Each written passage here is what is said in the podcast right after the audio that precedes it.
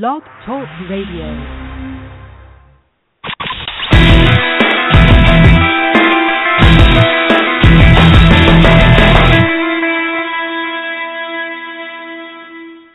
Good morning. Welcome to NJS Bay's Blog Talk Radio program, Conversations on New Jersey Education, a show uh, program dedicated to creating conversation among those of us in the education community and beyond on the education issues of the day. A conversation that brings educational leaders and experts to you, and I hope you feel free to kind of join in and on the conversation. My name is Ray Pinney. I'll be your host this morning. Uh, today, as usual, we will not only be taking your calls, but we will also have a chat room open. So this will give you two vehicles in which to participate. To uh, call in and uh, and ask a question, dial one three four seven nine eight nine eight nine zero four. And when you are ready to make a comment or ask a question, and try to keep the questions succinct, uh, press 1, and that will indicate on our switchboard that you are ready to ask a question. And Jennifer, who is monitoring the switchboard, will get your name uh, and the county that you're from and your question and topic. Uh, also, if you're on the phone line, I will ask you to turn down the volume on your computer and only listen on the phone since there's a de- delay.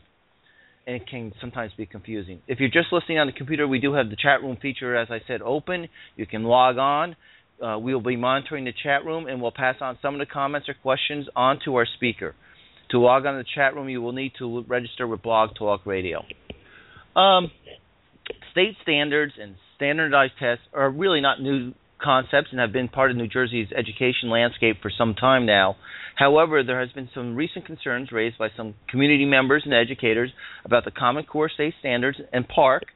Uh, why do we need standards and uh, assessment? Uh, and if we do need them, are Common Core and PARCC the appropriate standards and assessment? Uh, to the, talk about this with me today is someone who I think is very uh, uh, uh experienced in this area, and that's Dr. Tracey Severns, who uh, is with the Mount Olive School District uh, right now, but is a former chief academic officer for the New Jersey Department of Education. So she can come at it from a variety of perspectives. welcome, Tracey. Thank you. Good morning, Ray. Okay. Uh, just tell us a, very briefly about your what position you you have with Mount Olive and some of your in the field experience as well as um, with the department. Okay. Um, well, I'll, I'll start from the beginning. Um, I started a, as a paraprofessional at a school for children with special needs. So I I started my career many years ago as an aide. Uh, from there, I really fell in love with the classroom. I became a, a special education teacher after getting my degree uh, in special education. I was um, then, um, after you know a number of years, I became a vice principal. Um, then I was a principal. I was a superintendent I chose to go back to being a principal because what I really love to do is to work with teachers and leaders to improve outcomes for kids. So I was a principal in Mount Olive here at the middle school for eight years before being asked uh, by the New Jersey Department of Education to join the effort to elevate the outcomes for all kids across our state. And so for two years, I served as Chief Academic Officer for the state of New Jersey. Um, when that contract uh, ended after two years, um, I made a decision to come back to Mount Olive, and I am now serving as Director of Student Performance. So I'm working with our four elementaries, our middle school, and our high school to really elevate the outcomes for all of our children, um, K to 12. And um, so I just returned here to the district um, August 1st, and um, I'm, I'm really in, interested. I'm completely invested in the work that we're doing and uh, seeking to continue to help to the degree that I can um, for kids across the state. All right. Before I get into the Common Core, the Common Core state standards are just that standards. Standards are not really new to New Jersey. Why do we need to have standards, uh, state standards? Well, we've had standards in New Jersey since the 1990s, and and standards are a way to identify a core set of skills uh, and competencies, some no- knowledge, for example, that we want all kids to know and be able to do each grade level as they progress from kindergarten through grade 12 and it's a way to make sure that everyone who begins um, in the in you know in kindergarten is going to make their way to that place um, you know 13 years later where they are able to graduate ready to be successful in college and careers. And so standards set out a course that is designed to lead all students, regardless of school or, as some say, regardless of zip code, toward that finish line. And I think, Ray, one of the things that's important to point out is that standards really don't imply standardization, meaning these are the outcomes that we want for kids, but it doesn't determine the way that we need to achieve those outcomes. There's a great deal of latitude for districts to design curricula that meets the needs of their local community. And then teachers within those communities um, within the schools can design lessons that are tailored to meet the needs of their students. So um, standards kind of set the path but indeed there are many roads that lead to Rome. So there's lots of ways for us to get there, um, which, as I said, leaves a lot of room for local decisions to be made about how we get kids to to achieve those those standards. Um, well, what's different about the Common Core state standards as opposed to the standards that New Jersey has always had? And if I'm correct, New Jersey has always had fairly high academic standards, p- particularly compared to some other states. Yes, New Jersey has always had a set of ambitious standards and and that's one of the reasons that we have been a top performing state in the nation. And the way that we know that is when we look at state performance on the National Assessment of Educational Progress, which is mm-hmm. referred to often as NAEP, when everybody takes the same test, New Jersey performs at the very top of the pack in math and in English language arts. When you look at the performance of uh, individual states based on their own standards and their own assessments, we see that New Jersey has often um, had different levels of success depending on you know performance or or um, across the state and um, when you compare the different states, we'll see that, for example, some states that had lower standards and easier assessments performed better on their own tests. But as I said, when we all take the same test, New Jersey, which may struggle to get all of our kids up and over the bar on our own standards and our own rigorous assessments, um, we perform better compared to those those same states. So it's been a confusing landscape. Um, what the Common Core sought to do is is to say, are there not a common set of outcomes that we want for all students, regardless of, of whether they live in Missouri or Arkansas or South Carolina, California, or New Jersey? Because this is one nation, um, and when we have students who move or just for the common interest of our of the United States. Like, isn't there a common set of outcomes where we want all kids uh, to to that we want all kids to achieve? And the Common Core really sought to do that, and it was designed to begin with the end in mind, looking at the skills, knowledge, and competencies that kids need to be successful in college and in career, and to do that backwards planning that takes them from 12th grade to 11th and all the way down to kindergarten. So the goal really was to elevate the um, the success of our students across the nation. So uh, the, one of the differences uh, is that as opposed to um, our New Jersey core content standards, these standards we're sharing with other states. Yes.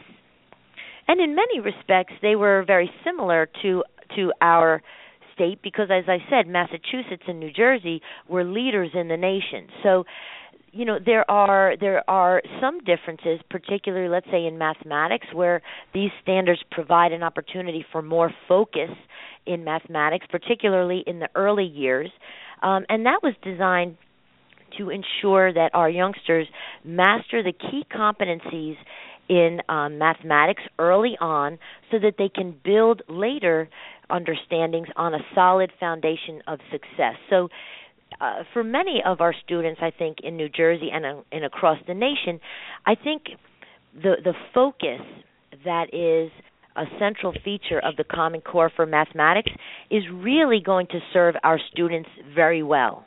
hmm Now, um, some of the criticism that you, you've probably heard uh, out in the community is that this is now becoming a national curriculum. Is uh, is that true to any degree? Well, I think that's really a misconception because people often confuse standards and curriculum. Um, standards are, as I said, a set of outcomes for students that can be common across a state or multiple states. But curricula is designed by the local school district. Um, so they need to be aligned to the standards, but there is a great de- degree of discretion there for, for districts to sequence, for example, the uh, standards to vary the means, the instructional practices, the materials, the books. There are a lot of choices that are made by the individual districts so that the means to achieve the standards are determined on that local level. All right. So you you've convinced me, Tracey, that standards are a good thing. okay. But how do I know that these standard, the Common Core, are good standards? Uh, obviously, they're not perfect standards, but uh, are they good standards uh, for New Jersey?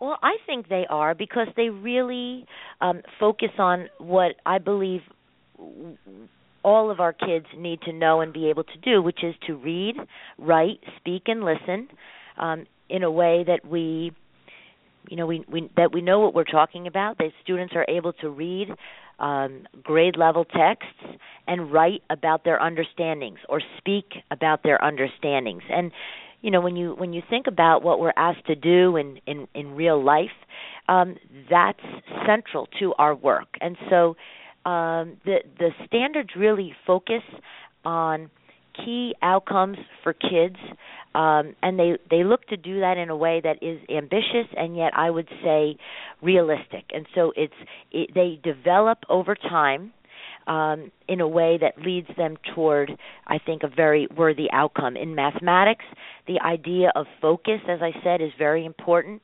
The idea of coherence, because we help kids understand the connectedness that exists um, in mathematics, and the idea of of rigor in that it, it, it emphasizes the importance of of not just being able to you know to do you know long division or or numerical kinds of calculations but to solve real problems so the fact that a lot of the mathematics is done in a context meaning a, a real setting a real problem um, that also serves kids well because mathematics is intended to be used um, in our real lives for you know the way we manage our money, the the decisions that we make. Um, for example, kids should know that um, a 21% interest credit card is is going to be pretty hazardous to our financial mm-hmm. well-being. And I think we have to do more than just ask kids to do, you know, 21% of this times and just numbers. It needs to be you know you're sent a credit card invitation it says this it, you know it, it promises that is this a good choice for you you know how do we really use the math that we learn um, now there has been some criticism and we're talking with dr tracey severns from the mount olive school district if you want to ask uh, dr severns a question uh, dial one three four seven nine eight nine eight nine zero oh four and press one. Uh, there has been some criticism that I've heard that maybe it's a dumbing down that uh, uh, that the curricu- the standards are a little too low. Can districts uh, in New Jersey, I guess across the nation, if they're part of the Common Core, have their own standards that are a little bit higher than the the Common oh, Core? Sure, sure. And it's so interesting that you say that, Ray, because you know i go to some places and and they say the standards are too high just the other day i did a board presentation and one of the board members expressed concern that um you know some kids just basically aren't that smart you know I, I mean that was that was and so we talked about that. Is intelligence you know something fixed that you're born with or is it something that can be developed? And there's a lot of research to suggest that through hard work and diligent effort and and and um high quality instruction that kids can go can do better that that it's really a more malleable more um changeable uh, factor than you know fixed intelligence. So some people are concerned that the standards are too high and too challenging, and I've heard others say that they're too low. And, and here's the thing: it is that stair step of progression, like like steps that lead up to, to the second floor. You know, they're at a, a standard height. However, you could take two steps at a time. I mean, there is you can always go above um, and so you can go deeper, you can go wider in terms of what you're you're teaching kids. You also can provide the scaffolding necessary so that you are supporting kids who struggle with the grade level standards. The idea is that by the end of 12th grade, we're going to get kids to an end place where they're going to be able to live independently, make a good living, and go to college without high levels of remediation, which causes them to lose time and money and have a greater risk of dropping out. That that's really what we want for kids. Uh, and I have actually heard the same thing from people that I've heard both. It's too they're too low, they're too high. But I think some of that, at least from my perspective, is that it's tied to and I'll transition now into the testing. The standards are the goal. The testing is we kind of know are we there yet?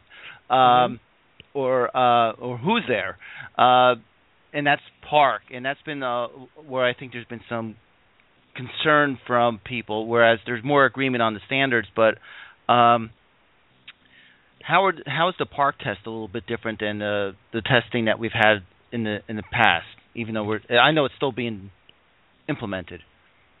Okay, so I'll just take a moment to kind of um, define that for people because for some people who may be newer to the conversation, park sounds like something we remember in our youth, you know, with swings and and seesaws, right. you know, P A R K, and we're I mean, talking I, I, the, about P A R C C. So the PARCC uh, tests, uh, when people say that, they're referring to the Partnership for the Assessment of Readiness for college and career. So I just thought I would throw that out there, Ray, for I the know, sake I, of the I audience. violated one of my own uh, rules in that I shouldn't throw out acronyms. But all right, right but, go ahead. So that being said, um, what PARCC is designed to do is to see that children are on track to graduate career and college ready. And so they're kind of touch points along the way so that in third grade and in fourth grade and fifth grade we can stop and see how is this child doing?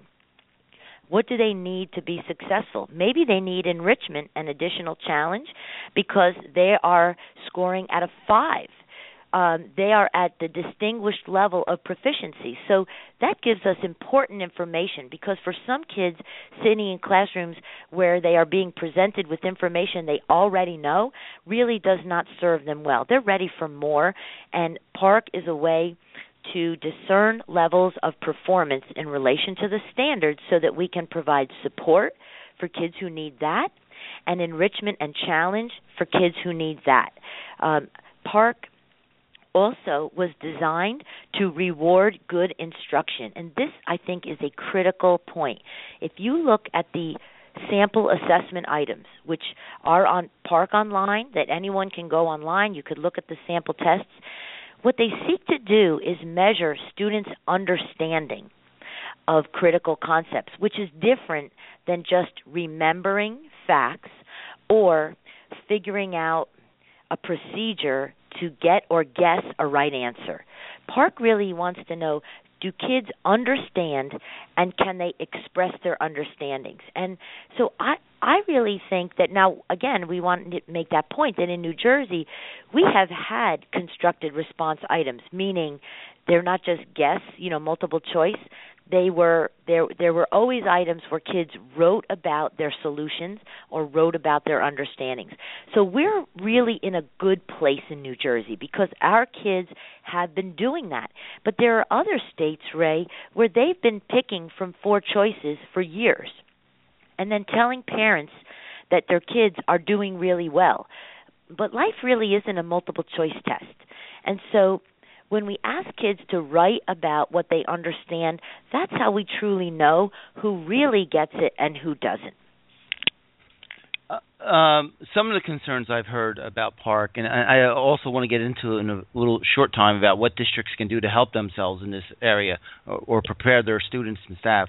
But uh, is that maybe they're not ready, the students aren't ready, or maybe the staff's not ready for uh, the testing is mostly uh, on computers, uh, and that could be a problem in terms of writing or the math.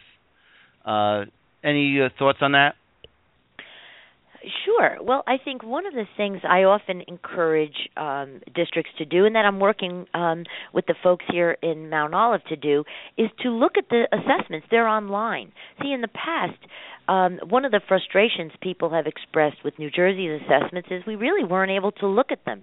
So there are fully full um, assessments online for each grade level, and in the fall, an additional full uh, grade level ass- um, assessment is going to be added. So, so people can do two things, Ray. They can look at the nature of the questions themselves, and they can look at what kids have to do to show what they know. They can look at the nature of the technology. So, in some places, kids have to, for example, drag and drop something to a place on the number line. They need to um, type their uh, their their answer so what I'm encouraging districts to do is to take a look at what you're currently doing with kids and and um, to set up a plan so that you're providing kids opportunities to do this kind of work online.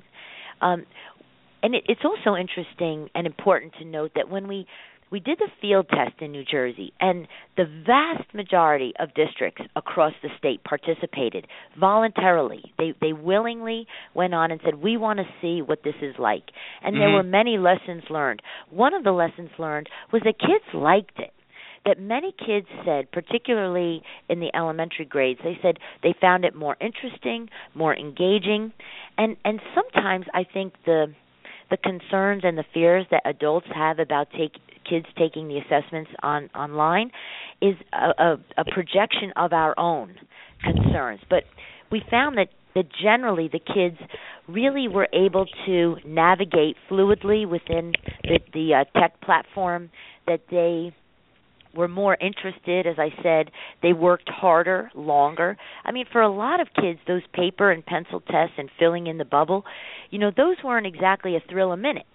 Um you know and and kids today i mean often it's hard to get them off of computers they're very comfortable on computers and so um districts have the opportunity and and have had the opportunity to to make sure that kids are having experiences with the technology in classrooms so that we're improving teaching, we're improving learning, and we're improving readiness for PARCC. Well, you said a couple things. Uh, uh, one, I, I, just want to touch on. Were you when you were talking about looking at the what uh, what's expected of the kids, both I guess with the technology and the content? Uh, you can look at two things there. One, um, is that teaching to the test? You know, that, that's one of the complaints that we always hear about. Well, about all standards and all standardized tests, I guess. Well, I think there's something important we have to think about. You know, is if it's a if it's a good assessment, if if what we're seeking to assess is worthy, meaning can kids read and can they write about their understandings? If we agree with the claims that PARCC is seeking to measure, and the claims are all up on the PARCC site, so there's claims, for example, in literacy that have to do with reading. I haven't met any parents yet who don't want their students, their children, to be able to read uh, um, and understand. So you know they read literature, they read nonfiction, and they use academic vocabulary properly. So we want kids to be able to read. The other claim is around writing.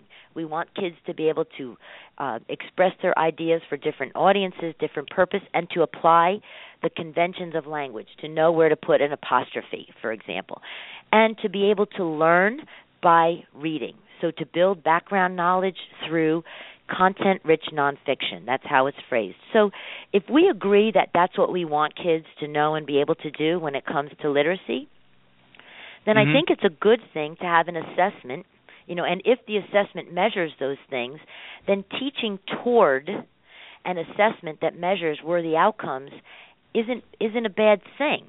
Now, if it's a bad test, and if people try to use tricks or mnemonics or, or ways to just remember this to guess the right answer on the test, then then that isn't a good thing. I mean, I I think there's lots of parallels in life where where if the assessment is aligned to what we want people to know and be able to do, let's say like a road test to get your driver's license, if we agree that what you have to do to get the license is what you're going to do on the road, then practicing, you know, toward the test is is good is good work. I mean, that's we never have to we don't have to apologize for that then. If it's a lousy test that measures things we don't care about, teaching to the test is a bad thing. Okay, and uh, so uh, one of the recommendations that I'm not sure if you said this or anything um, is um, I lost my train of thought, and I, sh- I shouldn't do that. No, uh, is they should be using the, this the technology not really just for testing, but for instruction.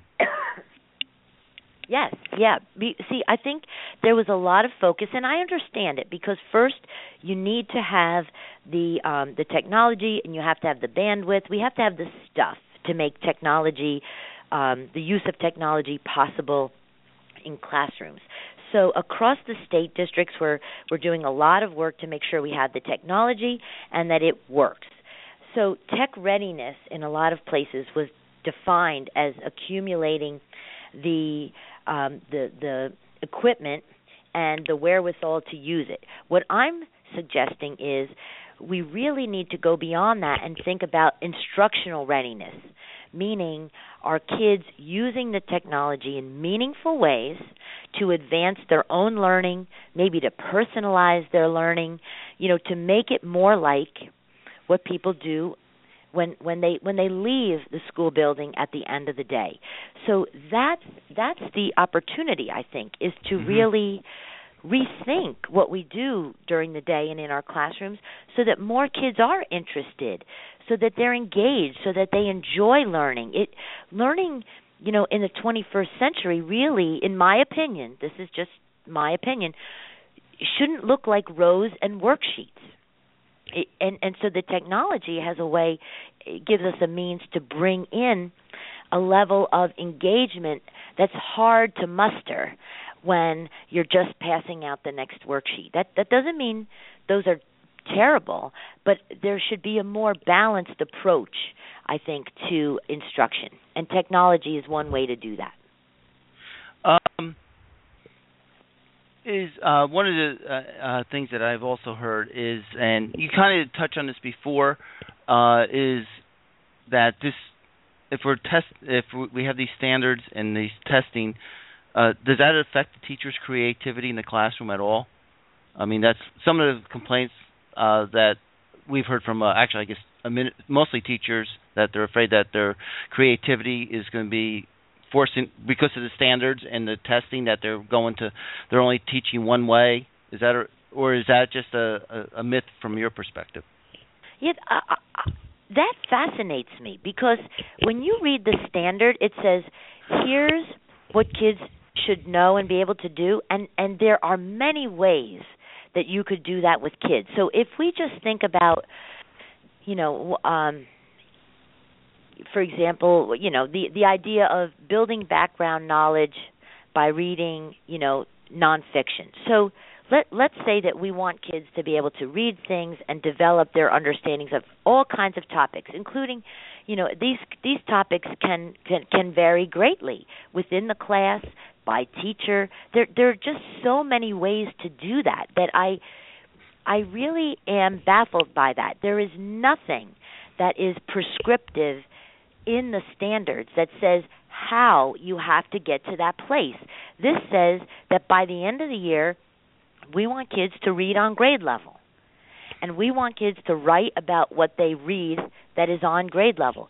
Think of all the things that kids could read. Think of all the ways teachers can teach that. We can be creative, we can be innovative. I think the the idea that these in some way require one way of teaching it is is really a false notion. I mean, there is just nothing in the standards themselves that dictates a method.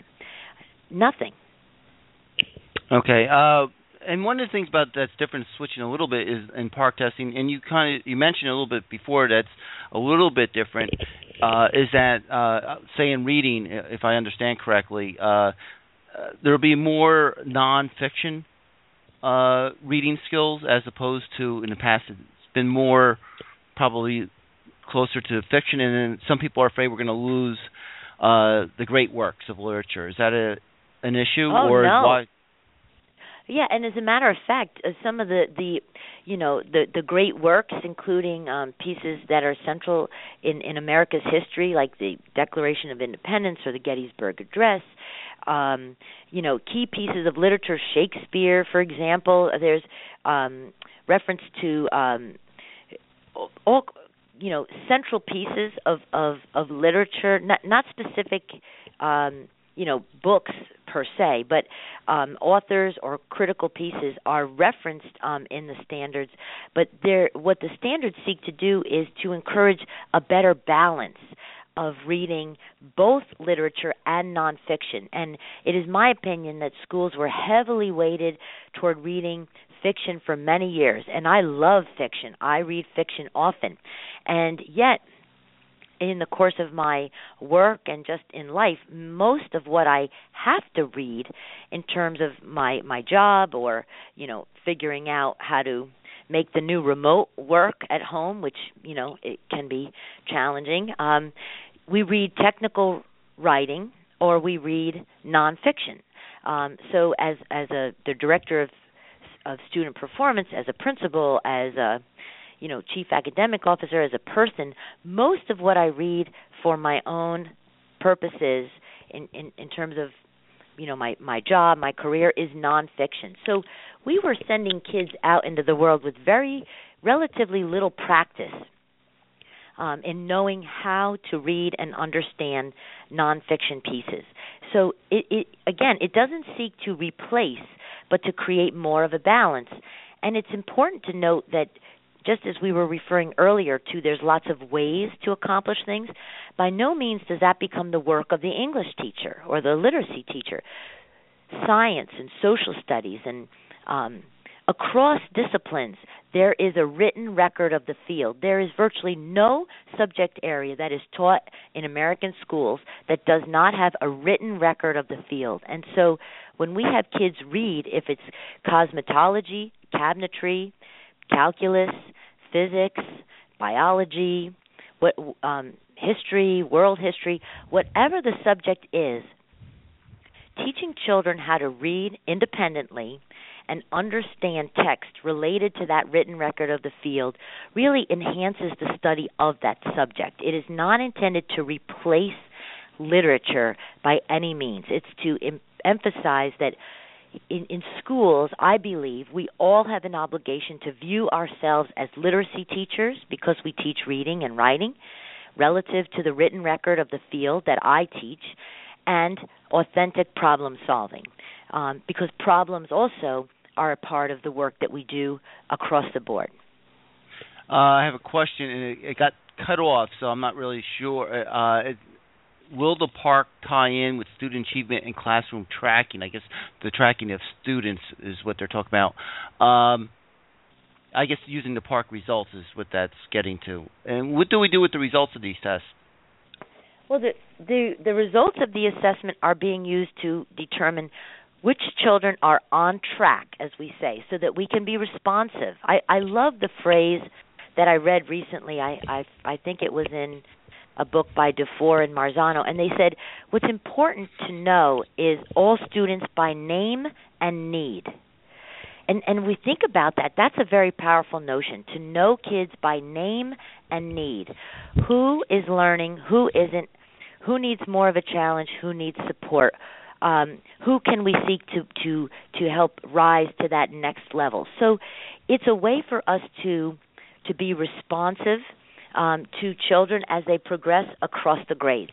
So if a it by no means suggests that that you would need to track students um, any more than is being done currently based on old tests. There's no requirement. There's no, um, you know, saying all kids who got this score have to be in this grouping or class. It's that's really completely a, dis- a district decision. Eventually, and it's going to be years out, uh, just like the HSPA has been New Jersey's graduation requirement, PARCC at some level will be a graduation requirement, but that won't be for a number of years because we want to make sure children are properly prepared so that no one would be uh, disadvantaged by um, the introduction of the PARCC test. Uh, we're talking with Dr. Tracey Severns uh, about Common Core PARCC and uh, preparing for it and why. Uh, if you want to ask her a question, dial one three four seven nine eight nine eight nine zero four, and then press one, and that will indicate you have a question, and Jennifer will take that. Um all right, so I, there is some debate about whether PARCC or Common Core is correct, but it, they are here, and districts do have to uh, work towards uh, them. What could it, what are some hints? What should a district? You're uh, in a district now. What are some of the things that we can be doing to uh, help our Okay, students and our staff? I think that that is an excellent question and and one that that many people are asking and it really comes down to this. First, we should know what the PARCC is going to ask for kids. Ask of kids. We we should know about the assessment um, itself and PARCC has a wide array of resources and information online. So if you just were to Google or or to search PARCC um, P A R C C a great deal of information is up there, including sample problems, full grade level tests. Um, educators could look at the evidence guides that support how we will know if our kids are meeting these standards. Um, there are what we call performance level descriptors that say on this particular standard what does it mean if a kid is performing at a at a level of a 2 or a 3 or a 4 or a 5 you know that's that range of proficiency with the 5 being distinguished command the kids all the way at the top. Um, so the first step is to know PARCC and there is a tremendous amount of information out there. The second is to make sure that you know the common core standards so the common core was adopted in 2010 just readopted in 2014. People could go online to look at Common Core, and I really urge people to read the primary dot, read the source, because there is so much misinformation out there um, that it's um, it, it, it's it's incredible. People have suggested that there's all kinds of things in the standards that aren't there, and what's important is to go to the source and know for yourself to really look at the standards.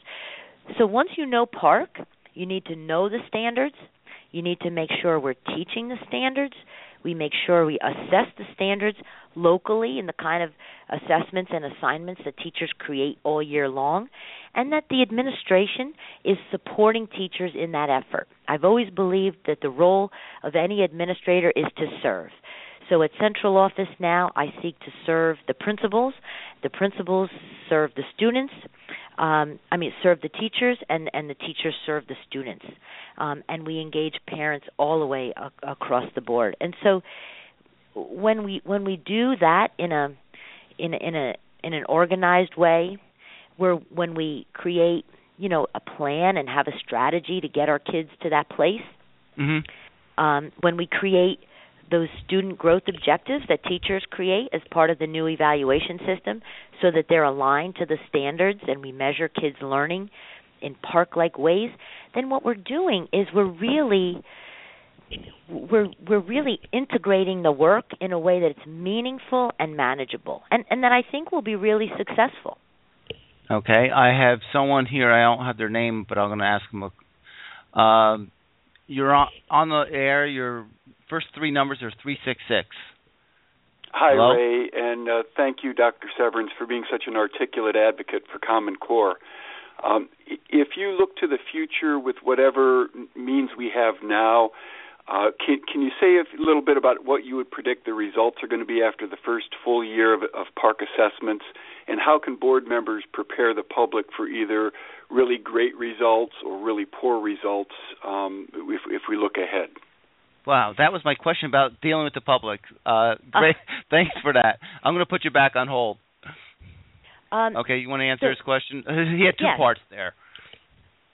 Um, so I think as a board member, um, you know, forecasting out what might we expect when we have students take these new assessments, and how will we kind of, um, you know, manage or, or message what the results may be. Um, I I remain optimistic about our student performance. Um, because New Jersey has had rigorous assessments that have required students to write about their understandings for many years. And so I think that that the performance that we find in districts will depend in part on the degree to which we have prepared.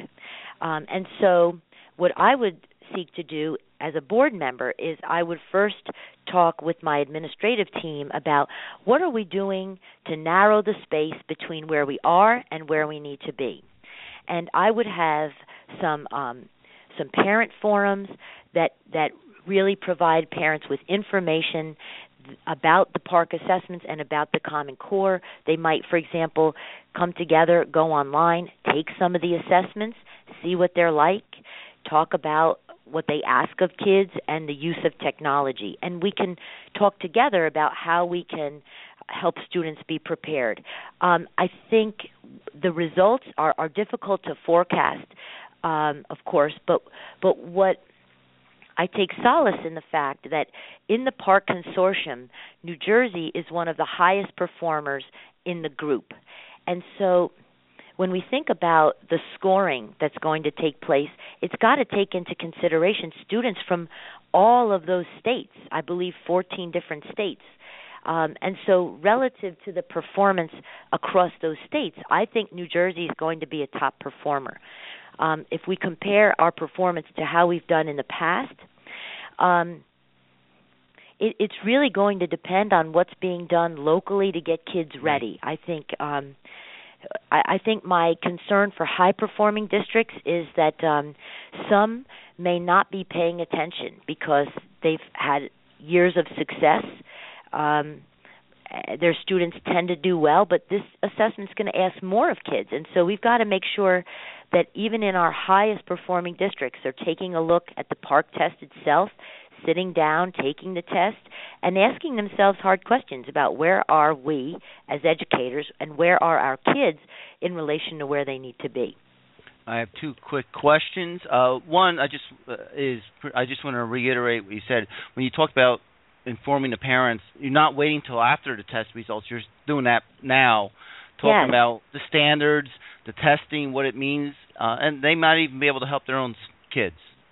Sure, sure. Yeah. I think yeah, for example, at home if if a if a student says, you know, I want to type my paragraph on the computer, encourage them to do that because that's that's a that's a good kind of practice. Um yeah, I think the more knowledgeable we are going in, the better we'll be in the end. And a question from our chat room: uh, How does PARCC help or hinder those students who have standardized test issues? Um, it's a little different standardized test, but uh, could you answer that one?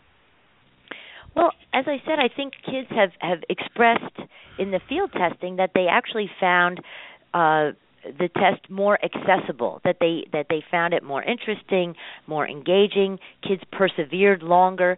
So some of the students who who perhaps struggled with um, all the sheets of paper and filling in the right bubble, I I think they're going to bring more to to the assessment itself. I think that I understand when people are concerned about anxiety and, and the kids who get worried about testing. Um, I imagine if you were worried about tests in the past, you may still be worried about it in the future.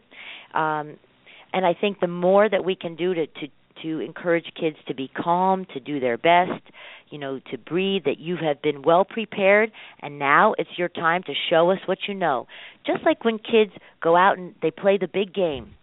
You know, I know kids are more nervous, but we don't we don't say, oh, you know, then then you're not going to play. We we kind of we we we get ready for the championship, not just with our skills, but psychologically. And I and I think we can do the same thing in our academic arenas.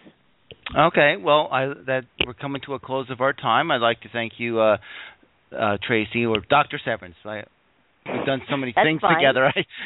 uh, uh, I think uh, you explained it in a very easy to understand uh, format. Uh, that brings us to a conclusion of this program. Uh, just to let you know, on October 3rd, we will have the Commissioner of Education uh, coming on the program to discuss uh, the Common Core. So I thank you all for listening. I hope you enjoyed the program. Thank you, Uh, everyone. Thank you for for participating. Bye now. Bye bye.